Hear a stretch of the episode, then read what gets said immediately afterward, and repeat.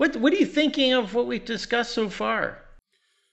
Well, um, in reverse order, um, the the last breath concept is kind of interesting to me. Um, there's this moment in a, a really, really insanely violent film, uh, Natural Born Killers, and it was uh, brought to us courtesy of Robert Downey Jr. Uh, his character was about to be killed, and he knew he was about to be killed. So, what he did was he stood up tall, spread his arms out wide, and let out an ohm. He just went, ah, and that's when he was shot. He took a shotgun blast to the chest at that moment. And that that moment never left me because I was like, yes, that's the way to go. When when you know we the, the persistent rumor is that this life ends. And if you're fortunate enough to be conscious of the ending, I think that's a really great way to embrace it, is to just open up to it, let out that last breath, and then and and just just be in that moment. Yeah, I, to me, breath is about the exhale. Well, let me let me explain my inhale. My inhale is all about I have all that I need. Every time I inhale, I have all that I need. And every time I exhale, it's all about gratitude.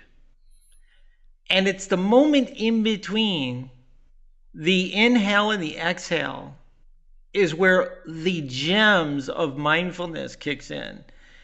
To me, if you are in meditation and you focus on that space between the inhale and the exhale, and you look at the silence, the stillness in that moment, that's when you get the gift that you're thankful for on your exhale.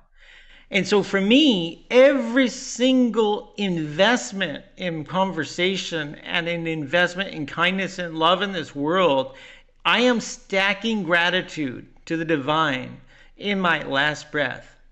And so I want that last breath to be the most fullest, full of thankful uh, gratitude that I can possibly exist with. Yeah, and then I won't exist. That, that, well, yeah, I mean, maybe. yeah, but in terms of your uh, your question, um, you know, this is something that I think uh, humans wrestle with uh, all the time because our desire is stasis. You know, like literally, our body is, is in a constant process of uh, getting into homeostasis, which is just a, a, a fancy biological word for balance. You know, between our breathing and our heart rate and our internal organs and our temperature and our digestion and all the different things that our bodies do without our knowledge, uh, consent, or control. Um, we uh, we're, we're always looking to get into that balance, and psychologically, I think it's the same.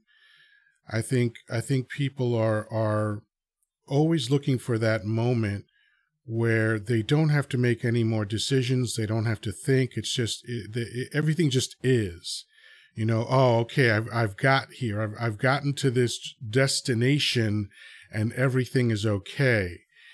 And I think that desire becomes the limiting thing because if you know that that's those standards and judgment become limiting when they become calcified, when when they no longer are flexible because the beauty of the body is contained in the flexibility that the body has.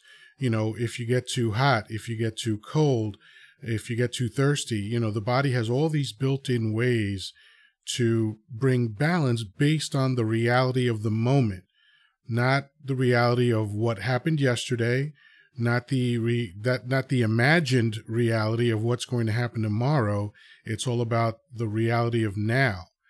And sometimes people go outside of that uh, when they develop these standards and judgments, and that becomes the limiting thing because that's the opposite of flexibility. Yeah, I, I love the language you just used about the calcification. Um, I, I love the fact that, uh, you know, really that's the, if, if you think of what rust is, right? A, a car that is driven around and washed and cleaned and cared for every day does not rust. Right. And a part of our cars that are part of our vehicles, our lives, is when we are not doing the right things that's when we start to you know fall apart and calcify that's when our brain stops working as effectively you know and all of these kinds of things and i think that our muscle of being relaxed about judgment being flexible with standard our muscle to being pliable and creative at problem solving is something that it will calcify, it will rust, it will become unworkable if you don't stay in that flexibility, in that well oiled condition, so that you can take on the next set of events, the next set of changes, you know, and to be functional and adaptive to the point where you succeed instead of find yourself boxed into your own prison. Right. Yeah, 100%. Um, back in 1987, I heard a phrase for the first time, um, and it was, You can't graft new ideas on a closed mind. Right. And, and it's similar to what we're talking about. Everything is about openness and flexibility. And so, you know, this is part of the trap of belief systems right? You you develop belief systems. You start very early on. Uh, you know they call roughly the first seven years of your life your formative years, and what you're forming is your beliefs about how the world works, the belief your your beliefs about yourself, your your beliefs about everything, right? And that's all well and good, but some of those beliefs, I would say for for the vast majority of people that I've ever met, almost all of those beliefs never get revised.